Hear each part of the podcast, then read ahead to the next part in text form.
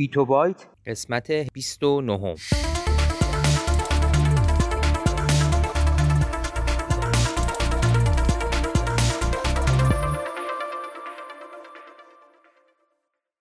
صدای ما را از آسمان نمای گنبد مینا در منطقه فرهنگی گردشگری عباس آباد تهران میشنوید.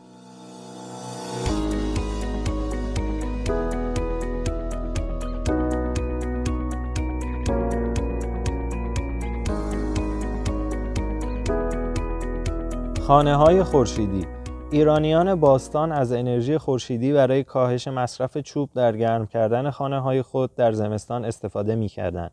آنان ساختمان ها را به ترتیبی بنا می کردند که در زمستان نور خورشید به داخل اتاقهای نشیمن می تابید ولی در روزهای گرم تابستان فضای اتاق در سایه قرار داشت. در اغلب فرهنگ های دیگر دنیا نیز می توان نمونه از این قبیل طرحها را مشاهده نمود. در سالهای بین دو جنگ جهانی در اروپا و ایالات متحده آمریکا طرحهای گوناگونی در زمینه خانه های خورشیدی مطرح و آزمایش شد. از آن زمان به بعد تحول خاصی در این زمینه صورت نگرفت. حدود چند سالی است که معماران به طور جدی ساخت خانه های خورشیدی را آغاز کردهاند و به دنبال تحول و پیشرفت این تکنولوژی به نتایج مفیدی نیز دست یافتند مثلا در ایالات متحده در سال 1980 به تنهایی حدود 10 تا 20 هزار خانه خورشیدی ساخته شده است. در این گونه خانه ها سعی می شود از انرژی خورشید برای روشنایی، تهیه آب گرم بهداشتی، سرمایش و گرمایش ساختمان استفاده شود و با به کار گرفتن مصالح ساختمانی مفید از اطلاف گرما و انرژی جلوگیری شود.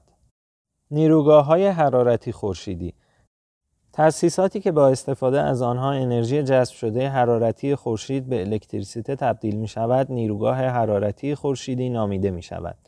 در نیروگاه های حرارتی خورشیدی وظیفه اصلی بخش های خورشیدی تولید بخار مورد نیاز برای تغذیه توربین ها است یا به عبارت دیگر می توان گفت که این نوع نیروگاه ها شامل دو قسمت هستند سیستم خورشیدی که پرتوهای خورشید را جذب کرده و با استفاده از حرارت جذب شده تولید بخار می نماید.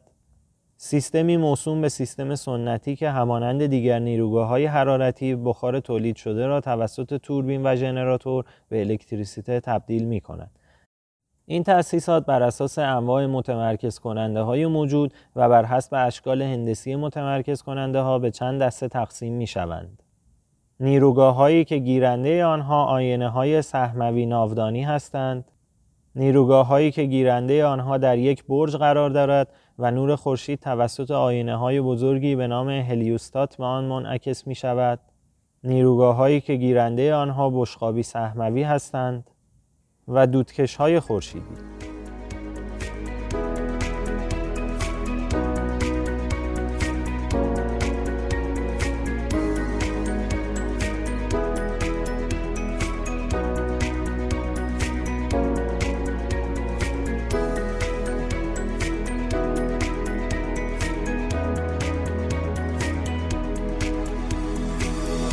تولید برق خورشیدی فوتولتاییک. فوتولتاییک یکی از انواع سامانه های تولید الکتریسیته از نور خورشید است. در این روش با استفاده از بکارگیری سلول های خورشیدی تولید مستقیم الکتریسیته از تابش خورشید امکان پذیر می شود الکتریسیته یا می تواند به طور مستقیم از انرژی خورشید تولید شود و از ابزارهای فوتولتاییک استفاده کند. و یا به طور غیر مستقیم از ژنراتورهای بخار ذخایر حرارتی خورشیدی برای گرما بخشیدن به یک سیال کاربردی مورد استفاده قرار گیرد. به پدیده ای که در اثر تابش نور بدون استفاده از مکانیسم های محرک الکتریسیته تولید کند پدیده فوتولتاییک و به هر سیستمی که از این پدیده ها استفاده کند سیستم فوتولتاییک گویند سیستم های فوتولتاییک یکی از پرمصرفترین کاربردهای انرژی های نو می باشد. از سری و موازی کردن سلول های آفتابی می توان به جریان و ولتاژ قابل قبولی دست یافت. در نتیجه به یک مجموعه از سلول های سری و موازی شده پنل فوتولتاییک می گویند. امروزه این گونه سلول ها عموما از ماده سیلیسیوم تهیه می شود و سیلیسیوم مورد نیاز نیز از شن و ماسه تهیه می شود.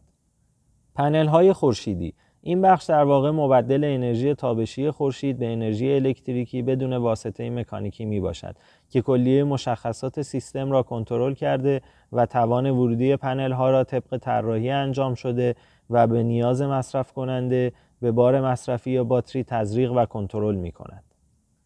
مقایسه بازدهی نیروگاه های فوتولتاییک و حرارتی هرچند امروزه شاهد منتاج سلول های خورشیدی در دست چندمترین قدرت های اقتصادی هستیم ولی فارغ از تبلیغات کارتل های بزرگ انرژی نتایج پژوهش های جدید کشورهای صنعتی و نمونه های میدانی حاکی از آن است که راندمان نیروگاه های حرارتی با خورشید بر جریان ضعیف سلول های خورشیدی برتری دارد. این شکاف رو به گسترش به دلیل اطلاف انرژی حتی در بهترین سلول ها و از طرفی نیز بهینه‌سازی روزافزون عدسی های فرنل و آینه های اره‌ای برای دریافت 100 درصدی این انرژی به وجود آمده است. می توان گفت که ثبت گرمترین نقطه کره زمین در ایران و هزینه ارزی گذاف نگهداری و یا واردات سلول های خورشیدی در مقایسه با ساختار ارزان و ساده آینه یا خصوصا عدسی مزید بر این موارد خواهد بود.